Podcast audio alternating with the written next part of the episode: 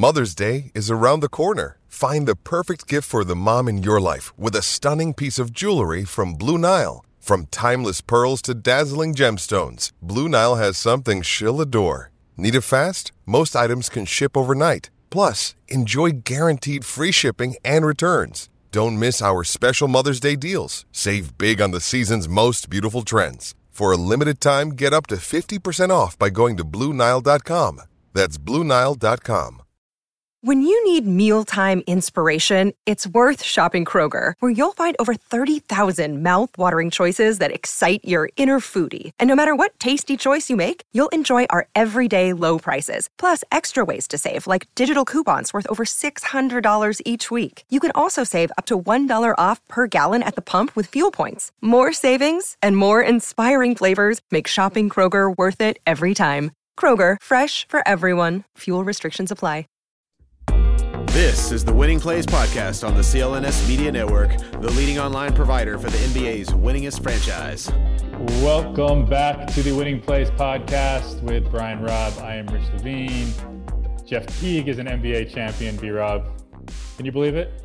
If there's anyone, if there's anyone at the beginning of this season, especially for the first couple of weeks uh, in Boston, the first month or so, that I looked on the court in green and said that is an NBA champion it well, was Jeff Teague, so I'm just happy to see him, him, get what he deserves. I mean, it's it's just reflective of opening night for the Celtics when he couldn't make, miss a shot from three against the Bucks, no less.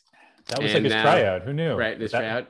And then he had, you know, two really important minutes in, in game six there. And I know people do crap. I mean, again, he had no impact in this series. I'm really, but I will give him this. Like they beat game six in game six with Giannis out against the Hawks. Like he actually gave them like 13 points in 10 minutes or something like that. So he to win that series and get Giannis some rest. So like he he was not the guy anyone wanted him to be in Boston. He was pretty much not that guy either for the Bucks, but he did come through at least in one game where it mattered. So props to Jeff T. Yeah, you know, yes, exactly. I, listen, I think he, he made an he's made an All Star game in the NBA, played 12 years in the NBA, played pretty damn well for a lot of those years. If any, I mean, if anyone, he earned it right? He he deserves whether or not he earned it for over his 34 games in Boston. I don't think there's much debate on that. But good for Jeff Teague, a dozen years in the league. Any guy who who lasts that long and carves out a career like that deserves to uh, to celebrate with a ring. So good for you, Jeff. Congrats to the Bucks. I don't of, of all the teams in the East, I think that that could have won it this season. I think that's like the the the Milwaukee's like the least depressing, like the least emotional for the Celtics. I think we get like everyone can agree Giannis is a pretty good dude. Like it was good to see him win. Uh, Are you forgetting about you forgetting about the Jrue Holiday pursuit though? Does that does that sting at all? No, no, nothing stinging right now. That's at right because it's like at least about the Bucks. Right. Yeah, it is. No, it is, in terms of like the team building standpoint. Yeah, like you said, it's it's not Philly, it's not, not Brooklyn. Brooklyn. It's a even team Miami, that even Miami. Yeah, Miami. You know exactly like and and again, it's an example of like okay, this is the model for what the Celtics are going to have to do. You have a couple stars in place, and then you hit on some low budget free agent signings, whether it's you know Portis or, or Forbes, and yeah, you spent all your chips on a big third guy and Jrue Holiday. And again, you find, you find PJ Tucker mid you find PJ Tucker midseason with whatever you have left hanging around, and then yeah, get some luck in the playoffs with with injuries and stuff. Yeah. And so that's again, that's the that's Celtics playbook going forward here, pretty much and and again and there's not and we will see what happens with i don't even know. I guess we'll see what happens with brooklyn like if they if they can keep it together. But you look again i i, I imagine the bucks will probably be the favorites to repeat. I mean it's probably out there already. I haven't checked yet. But like the league is still pretty wide open again next year. I know Klay will be back so like the warriors will start to look a little bit like themselves, but old in capital letters they are you know three four years removed from from their best and that's without kd uh, so, you know, when you look at the makeup of the league and who the contenders are, you have two of the best players in the league in the Jays, and that's a pretty good start. So, uh, you know, again, it, it's it's it's always too bad when a team other than Boston wins the title, but I, I, it could be a lot worse than than the Milwaukee Bucks. All right, so we have things coming up quickly here, Rich. We have the draft next week. We have free agency starting in ten days and it's again, we we'll see. Wyc Grousbeck said they're going to have a very busy summer. Um, as of a, not, he didn't say fireworks, but just very busy. Um, so we'll see again what happens next week, draft week, in terms of trades with other parts of the roster, and then who they go after free agency. And we'll be covering all that. But we have a little bit of a treat here today, Rich. We have a, a, a guest on Jake Fisher, uh, who wrote a really great book that came out, I want to say three or four months now ago, Built to Lose, How the NBA's Tanking Era Changed League Forever, but has a lot of interesting Celtics nuggets in there about the tanking era. Great stuff about the Bucks, the Sixers, Pelicans, Kings, all these teams in the last five or 10 years. Um, so we're going to talk to Jake about that. We're going to talk to Jake about, again, this whole Celtics offseason since he's been reporting plenty of stuff around the team as well. And um, yeah, I don't know. I, I'm, I'm tired of talking to you, Rich. So it's like, let's, let's get someone in here. Action. All right. Now we are joined by the one and only Jake Fisher, who is been killing it all summer long as uh, reporting for Bleacher Report, and also has a, a, brand new book that's been out for a few months now, but is definitely a great summer read. It's called Built to Lose: How the NBA's Tanking Era Changed. Um, we'll get more on the book later because um, there's a lot of interesting stuff there, including a lot of stuff that connects back to the Celtics. But First off, Jake, you look uh, freshly tan here off of a little vacay, despite working hard all summer. How's it going? It's been good. You know, the uh, the one luxury of the job is also the, uh, the the peril of it being that you can do it from anywhere. So you're kind of always on the clock, but kind of always off at the same time. So. It's, Were you uh, working? We heard you met, you met your girlfriend's parents. Were you working at their house? Was I that... did. I actually, I think, broke one of the coaching hires. I broke while like standing there in their kitchen while like making lunch plans for the day. And I was like, hold on one second, not to, you know, that's kind of a power move. Not horn too much, but yeah. Yeah, you can impress impress the parents with that breaking yeah. news while you're at their house.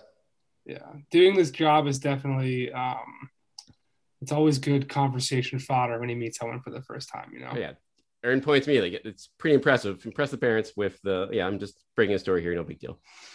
Um, but yeah, so Jake, we I guess we you've been on top of I feel like all the coaching searches this summer if you're reporting a Bleacher Report, but you have you know most recently reported um, on Ime Udoka's couple recent hires out of Portland. It seems like is it fair to say it's going to be an all Portland staff here for for Udoka out of the gate based off of how he's going here, and what's um what's your read in terms of what he's trying to do with his uh his staff right now out of the gate?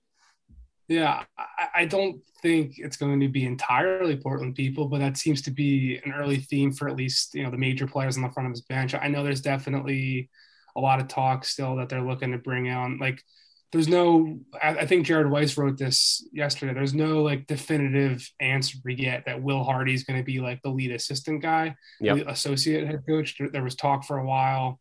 Alvin Gentry might might be a name they're looking at.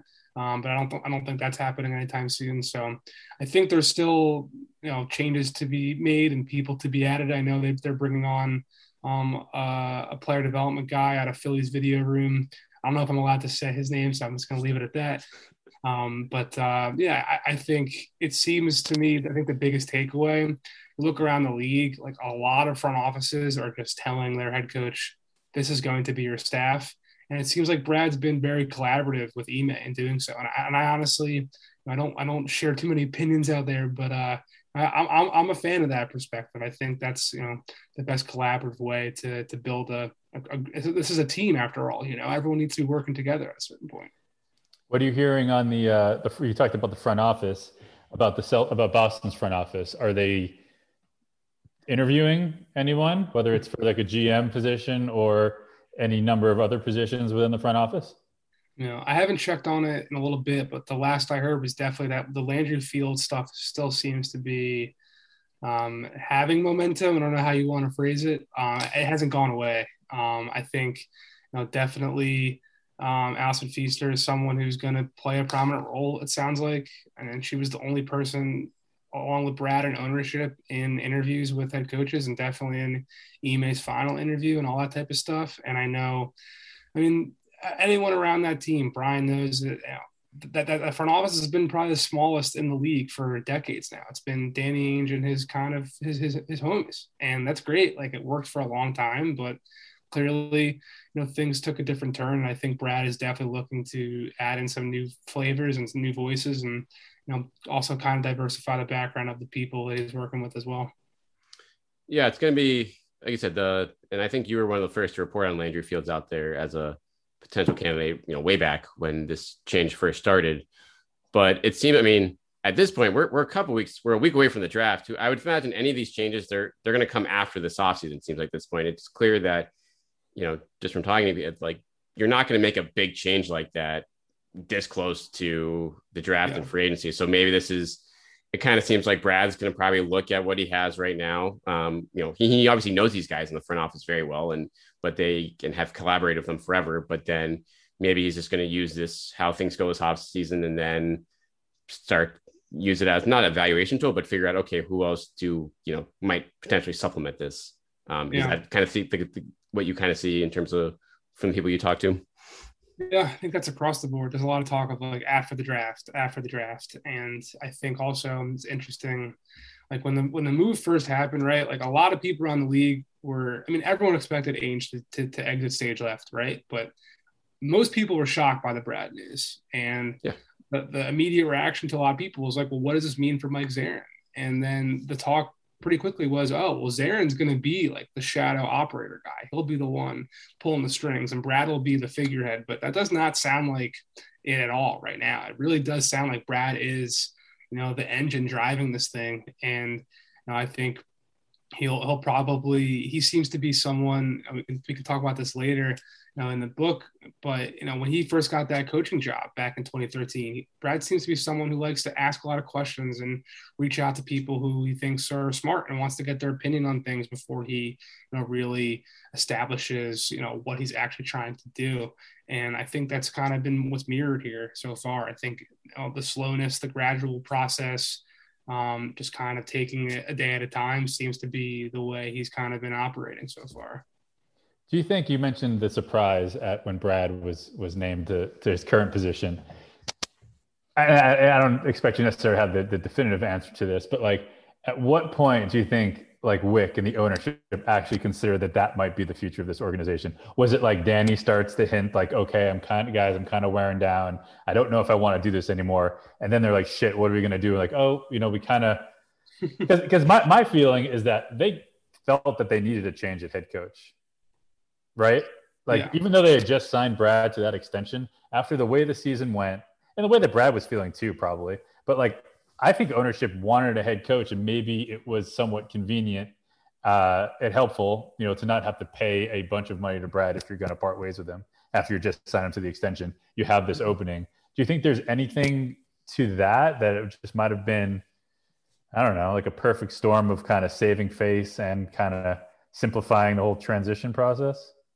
I, I definitely think there's a lot of truth to that. I mean, anybody around the NBA you talked to at the, around that time, you know, the consensus was this doesn't happen overnight. And then I talked to someone who, you know, I, I trust who talked to Brad right after the bubble. And, you know, the, the, I think Woj was the first to kind of report this. Like, Brad definitely was telling people openly he was burnt out from the grind. And I think, you know, the more I get deeper into the league, the more it, it seems pretty apparent that the NBA is a mess, and it's I mean every single organization has infighting and people with conflicting agendas, and you know people who are trying to push themselves forward in this whole you know basketball world, whether that be monetarily, whether that be you know legacy wise, whatever.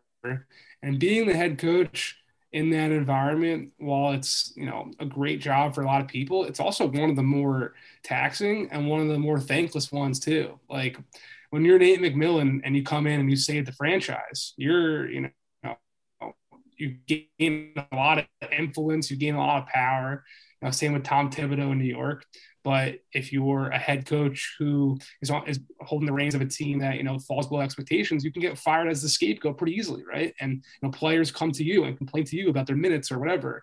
Like I think that is not what's happening in college. You know, when, when you're, you know, this global kind of name at a little dinky school like Butler, no offense to Butler, like you're kind of the guy who everyone comes to you. We got to make sure coach is all right. You know, is coach happy? Blah blah blah blah blah. And I think you know after years of going through the Kyrie, Al Horford, Gordon Hayward stuff, mixing in with you know, they had a cute little rebuild building for a while. All of a sudden, the switch flipped and they were in this contending mode with mercurial guys like uh, we just mentioned and expectations. And I think all that kind of did blend to the perfect storm, like I mentioned, where he's got this big deal now.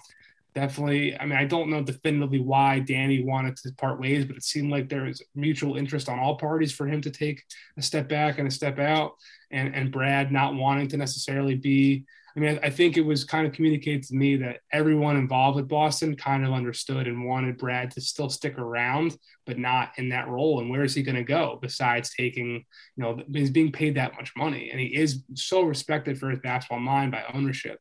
It seemed to be just like there is the only one place for him to move, which is taking over Danny's spot. It is. It's just just a wild change of events in terms of where this team was at even a year ago. I mean, like obviously the Kyrie situation was what it was. But then, you know, they were maybe a Gordon and Hayward ankle injury away from the NBA Finals a year ago, and now for you know everything for this season was not a true disaster for a franchise, but like that the free agent signings obviously did not work out. I think Brad was clearly frustrated. Jeff, Jeff Teague's NBA champion. Jeff Teague's NBA champion. We know that. So I mean, everything worked. They gave away Jeff Teague.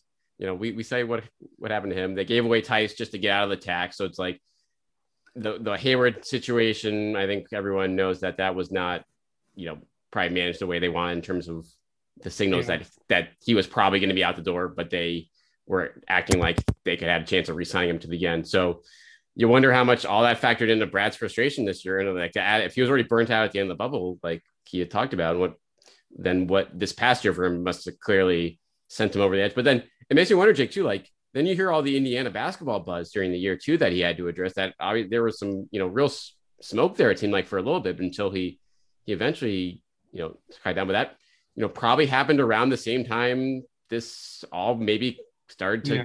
to turnover happen within the organization. So it is the the inside story of all that. I'm sure we're going to hear more about it in the years to come. But it is that chain of events seems to be really fascinating.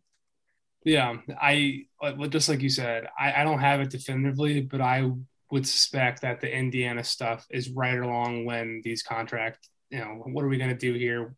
What's our next exit strategy for and you, whatever. I, I think that seemed to have lined up definitely. And then what's going to happen? We talked, we talked about, you know, after the draft, right? Everyone's saying after the draft, and then you have you have Danny's homies, right? That that, that you mentioned, who are working hard, working on this, and then is it like, hey, you you, you just helped us through this offseason and potentially parting ways, or is it just like, is it is it that like Austin? Thanks, you know. Dave, thanks. Yeah, it could be. Like the NBA's can be ruthless and cutthroat. Like Portland, when they let go of Terry, you know, they brought in all the coaching staff one day into a conference room and just said, "You're all gone." And that, that's happened in you know a lot of situations where you know an executive comes in, they go through the draft, and they just fire everybody after the draft. Like Minnesota did that. Um, Gersson Rosas when he took over um, it's possible. I don't know.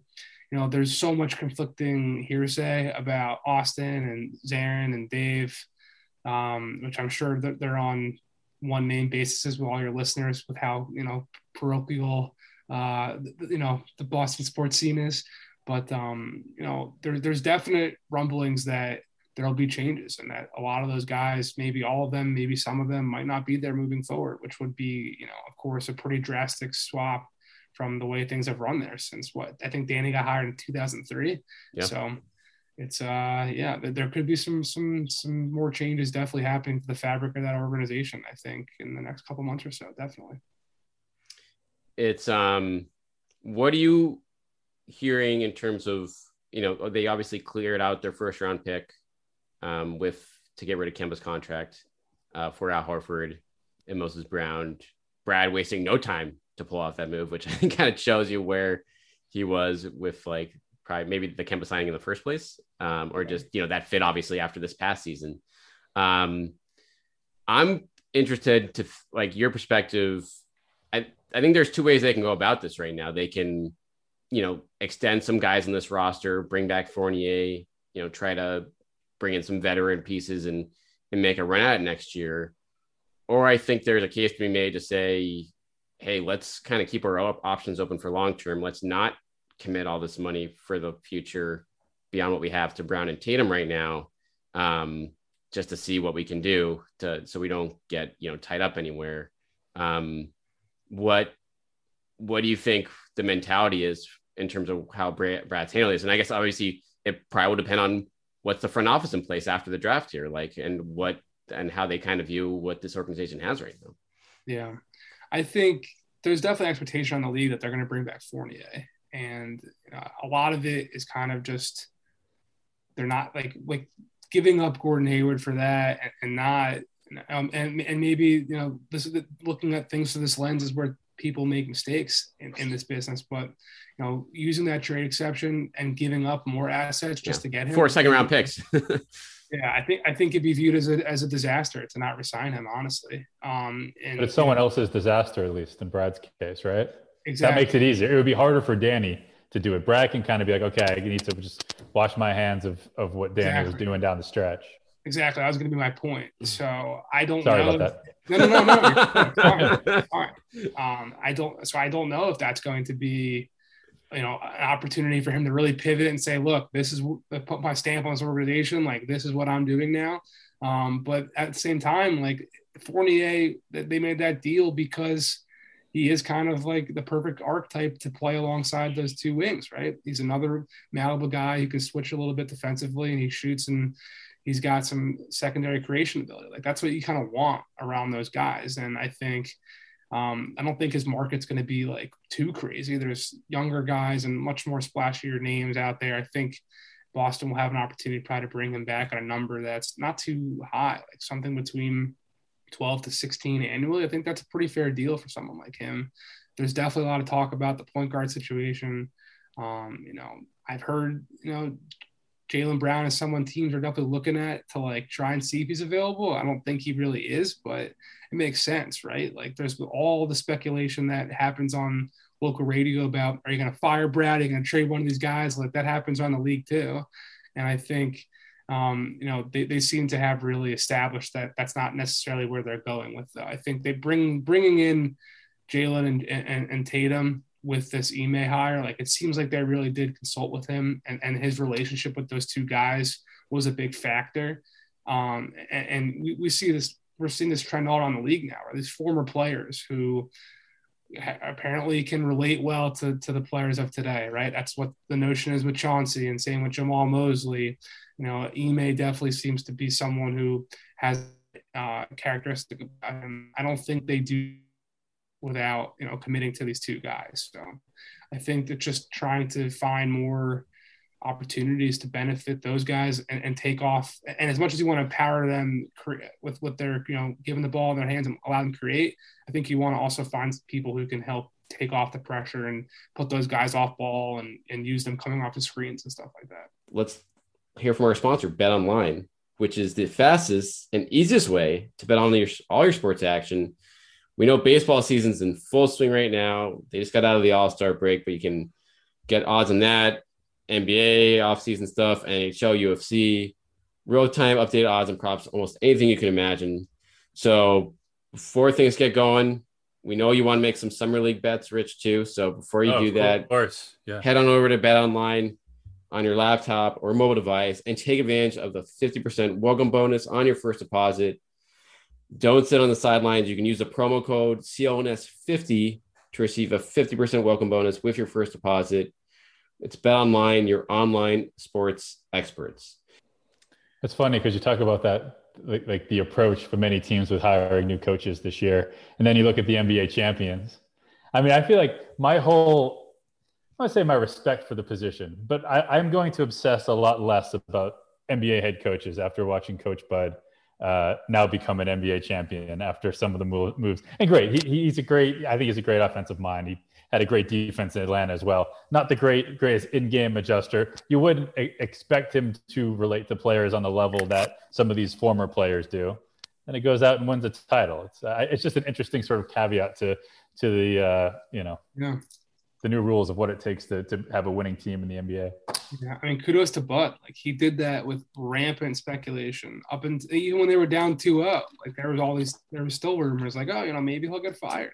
He should So- leave. He should walk. out. He could go out on top. That's the Yeah. best move that he could do right now because they still want him out. I think, don't they? I mean, the, the win's a win, but like it can only, you know, the luster will wear off soon enough. He could go get any job he wants, retire as a champ, and then uh, Yeah, I don't know, save some face. There's one thing I'll say: winning is a really powerful drug, really powerful drug. And you know, you see Giannis running up to him post game, slapping him on the chest, and saying, "Yeah, we're gonna do it again next year."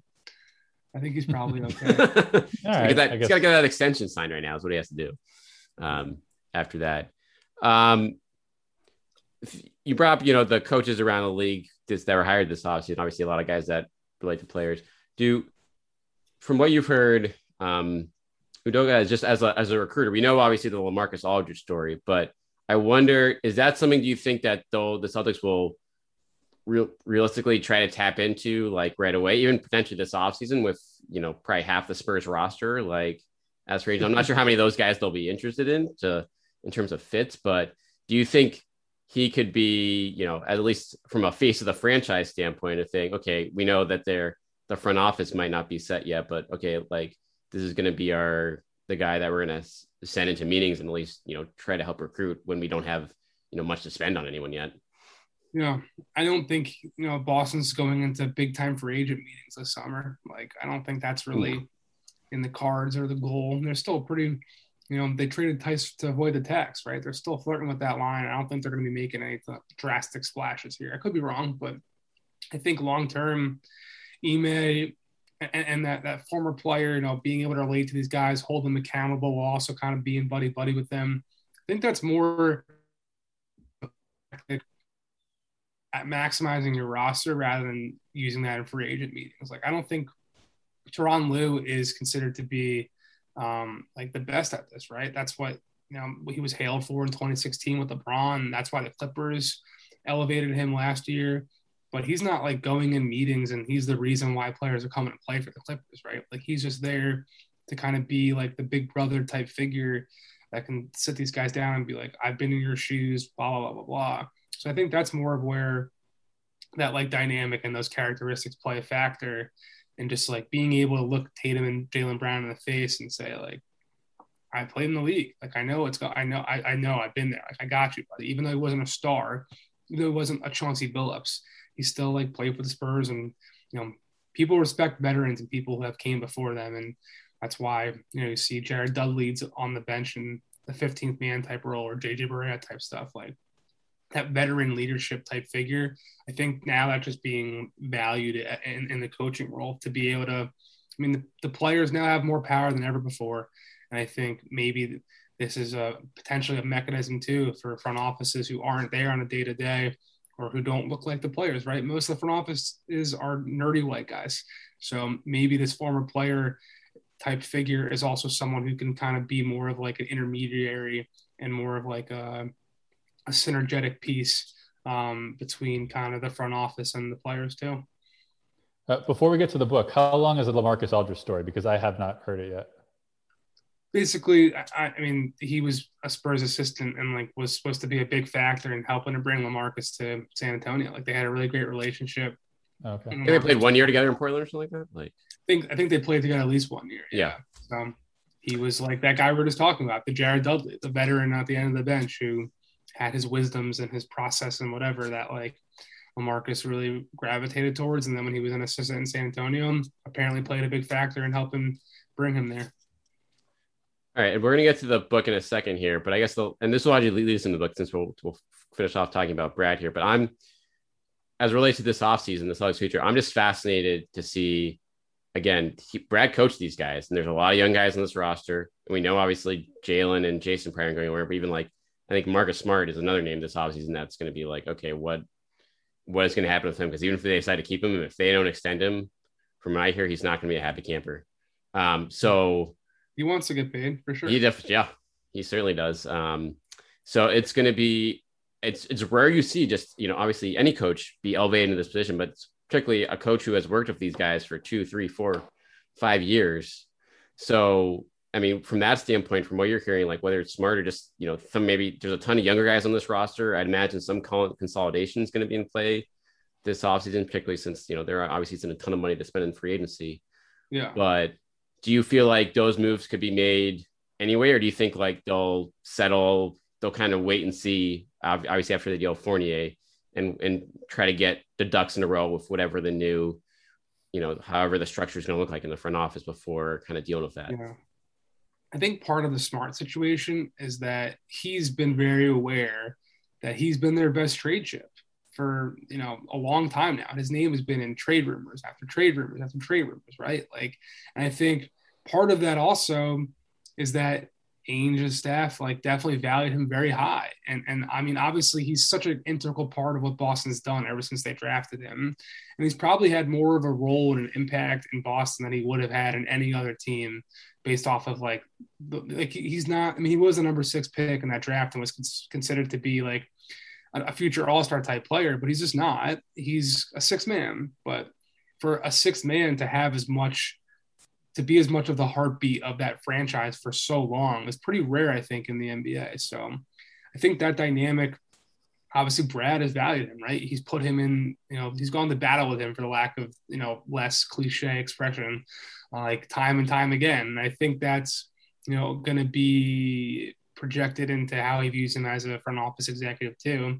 But at the same time, right, like if you are trying to upgrade your team, this is a business. He remains the best asset for Boston. If it's a sign and trade or whatever, I don't know if the cap uh, off top of my head, like if that's allowed based off of a situation, but I think it's necessarily like he's he's still necessarily their best opportunity to improve in some aspect. And there's definitely Marcus Smart uh, fans around the league. So um, the young guys, I think there's been talk that Brad has not been as thrilled, but with with the the early the the, the latter draft picks, if you will, um, like Carson Edwards, you know, never sniffed no. anything. Um, Tremont Waters never really became much, and I think you know Nesmith obviously kind of got some burn at the end of last season.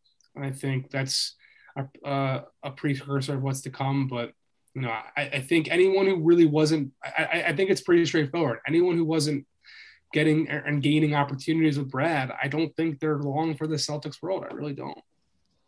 Yeah, it's it's going to be a fascinating thing to watch. Terms, like you said, you can kind of see firsthand who he trusted and who he didn't, and now he gets to make those choices as we go on here. All right, let's talk about the book here, as we have about um you know ten minutes. Know I got to take off, Jake, but so you you talk to you know hundreds of executives, players, coaches around the league to kind of look at and again, the, the, the book is called Built to Lose How the NBA's Tanking Era Changed the League Forever. Um, it's available everywhere now. It's, it's great stuff. And you have, you looked at the Sixers, obviously, in depth, a ton of other teams in there, including the Celtics, who were obviously beginning a bit of a, a rebuild that ended pretty abruptly. Um, but you had some fun Brad Stevens anecdotes, you know, that you got from there. What, what is, even stuff that didn't make the book, what, what did, what's the, what are the nuggets do you think might be of interest for, uh, for C's fans out there? my favorite Brad Stevens nugget. It's in the book. Um, you know, Ron Nored just got hired in Indiana. Um, pretty respected young coach in the league. He was a point guard on Brad's Butler teams and was coaching at high school. But when Brad came over to Boston, he brought Ron with him onto his staff, and Ron lived in their basement in their house. I think um, I don't remember what town off the top of my head, but he's somewhere you know right in that vicinity, uh, right in the Waltham vicinity, um, and you know, every night they would have dinner. And I think it's really interesting because this is a fight in my family when I go home, my parents. Um, they, they, listen to music lightly in the background and they would have dinner and put the kids to bed. And then Brad, Tracy, and Ron Nored would um, play these super competitive games of Rack-O. People don't know that game. It's like you have a, a plastic rack and you get like 10 cards. And it's kind of like Gin Rummy. You have to pick a card from the pile and swap it out with a card in your rack, but you have to get them in order from descending down or ascending, whatever you want, whatever, you want, whatever way you want to look at it. But the only way you can move the cards is by swapping them with a card you pick out of the pile. So it's a little complicated. And to like show Brad's competitive fire, you know, whenever he would win the game, he would sign the score sheet with his big autograph, like a painter, you know, trying to put a stamp on the victory. So he's like definitely competitive, even over little board games with his wife and house guests. And you know, I think that he's he's such a cool, calm, collected guy on the sidelines and his press conferences. I've heard that's kind of been something that he kind of modeled after Larry Bird. Larry was like his his favorite player um, while he was growing up. But like the same thing with Larry, he was that stoic guy, but behind the scenes, I mean, and and below the surface, Bird was was as competitive as anybody, right? And that the whole fire that that burned beneath him, I think it's in Brad too. So you know that's why he's he's continued to uh, move up the charts, I guess, if you will, in this basketball world because he just he wants to win. He wants to win at the highest level for sure.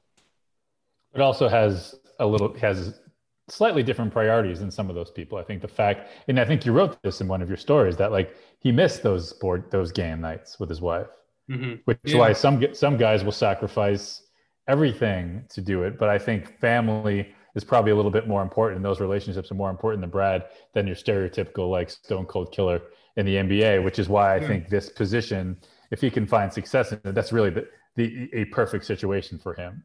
He can yeah. still be home at night, and because I, I imagine he he'll be on the road at times during the NBA season, but for the most part, if they're you know when when the team's in Milwaukee or or Utah, wherever, he'll probably he'll probably be at home. I imagine. Yeah, yeah.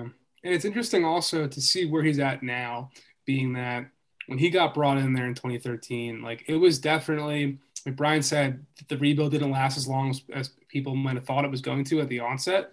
Um, but he was just as much of like a kindergarteny, like we're to grow you and nurture you, like Brett Brown was in Philadelphia. There was probably more of a of a lens of like being competitive and wanting to win. Like when Jae Crowder first got there, he heard all the talk about tanking and rebuilding and whatever. And he went right to Brad and was like, Brad, are we losing games on purpose here? And Brad was like, no, like we have a very stacked deck against us, but I'm going out there every night trying to win. And I think the way he was able to really work with all those guys and empower them and from Evan Turner to Jared Sullinger to Kelly Olynyk, like he was so tactful at maximizing all those players' skill sets. And I think a lot of coaches like aside from all the inter, interpersonal disciplinary stuff with Nate Bjorkgren in Indiana, like one of the biggest problems I think that everyone talked about with him this year at the Pacers was that he was trying to fit his roster to his scheme. And Brad was a direct opposite. He didn't even have a scheme. He was designing stuff based off of the strength of his players. And I think that helped them and push Boston back into the postseason so quickly because – he was just getting the most out of these guys that weren't supposed to be that good that point in time. Yeah, it's um that whole era, just how quickly that changed and how quickly again, even the from what I heard, he'd be, you know, advocate in the front in those meetings around the trade deadline to say, hey, like don't tear this apart. And then that's when you got the Isaiah Thomas trade and some other random parts that turned into something. And then we all know where things went from there. So it is uh it is clear that how big of an impact he had on you know just shaping that rebuild out of the gate. But again, this you, you guys should definitely yeah. check out this book. A lot of cool Celtics anecdotes in there. There's a cool Evan Turner story in there in terms of the old C's hangouts that like that I really enjoyed checking out. And then again, the Sixers, the Bucks, like the Pelicans. Jake really covered it all. So check this out. Great vacation read. Great anytime read to be honest here. But um, thank you. Man. Definitely something I'm looking forward to to finish and going through as once this NBA season or this off season, this grind comes to, uh, yeah. and then hopefully at some point in August, or we'll say, Jake. what, what, was your What was your favorite interview? Like, what was a moment where you're like, oh, I can't believe I'm actually interviewing this guy or or girl for for this book? Hmm. Was there one interview, one get that really blew your mind, or? Um, I mean, I got George Karl for like an hour, just like super candidly giving me all this shit on Demarcus Cousins and the infighting with all that type he's still, He's still make, he's still fighting that fight. Yeah. It's insane. I mean, that's kind of anyone who's read the book always gives me the Kings feedback. Like the King stuff is like made for TV. You can't make this up. Um, but honestly, Evan Turner was someone I was chasing for so long. We like kind of have a little relationship dating back to his days in Philly. But like anyone who's spent time around Evan, like Brian knows, he's a different dude. And he'll go from being like the most warm, kind hearted, like put his arm around your shoulder, make fun of you in a kind way to be like, no one fucking talk to me. Like, leave me alone. I need to go home and like whatever. So he was kind of like messing with me for months, like telling me he's going to call me at this time. And then like calling me that time like 12 hours later or something like that. And finally, he was on Portland at the time.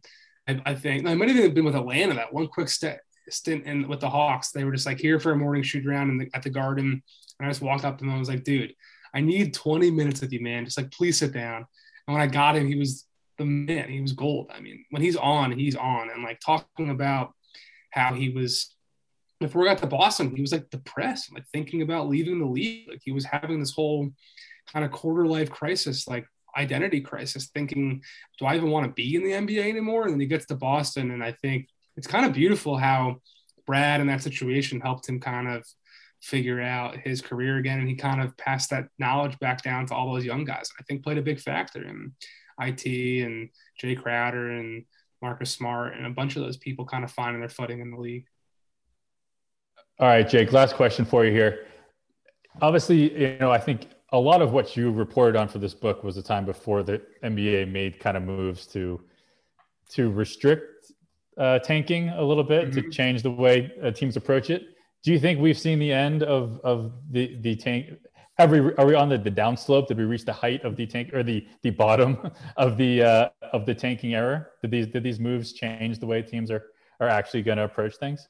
Yeah, I, I called the tanking era in the book 2012 to 2016 when this became in vogue when like now it's a talking point that any fan at a bar is like now having right i think the sam hinkies and the danny ainges and the rob hennigans and the ryan mcdonoughs of the world like helped streamline this conversation of team building as, as being something that's just like common now but, but the league will pump out their chest and say that they solved tanking with this lottery reform but we'll see it right now in the 2021 draft class, right? Where it's considered to be the best class since 14. And these top four guys are supposed to be, you know, franchise changing guys. So Orlando and OKC and Detroit and Houston, like they all tanked.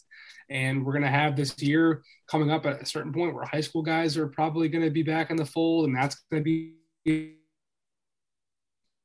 long position in the draft is dependent on your draft record. And as long as smaller market teams are so disadvantaged in free agency, I think we're always going to see tanking happen in the NBA. I just think it's not going to be part of the discourse like it was back then. It was it was the it was the number one storyline in the league. Yeah, it's going to be. I mean, we'll see how many picks Sam Presti can package here before they further reform the the taking the, the the lottery odds in the future here. But you're right, it is as we see just the evolution of this and again, even the coaching standpoint, I think this league is evolving quickly right now. And again, the perspective you provide in this book is like just a great look at it. And I honestly, you'll probably have enough material to write another book on this in another couple years based on where this goes. So, all right, well, give us the final plug here for the book. Like again, where where can people get it? What's uh, why do you want to everyone to get it? And what what what else, what else have we missed? Um, yeah, it's a good tease for it.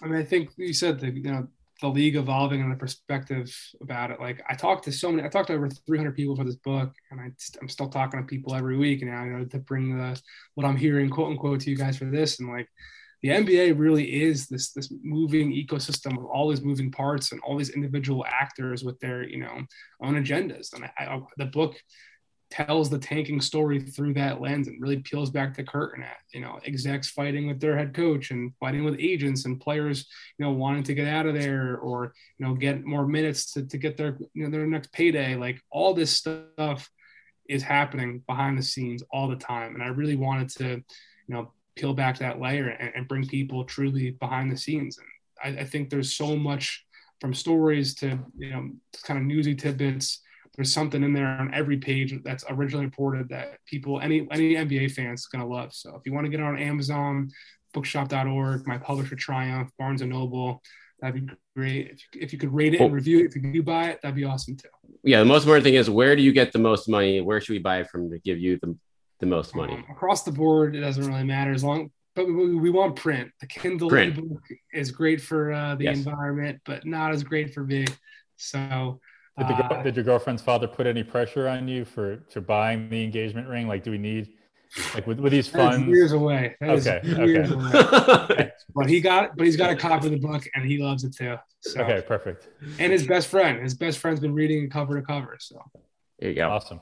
All right. Well, again, everyone check it out. Built to lose. How the NBA is Tanking Era, changed league forever. You can get it pretty much anywhere online or in your local bookstore. Jake, thanks so much for coming on. Really great to catch up with you and talk about this book and and this crazy off season. For sure. Thank you guys, and hope to see you in Vegas and you know Boston or New York sometime soon. See ya.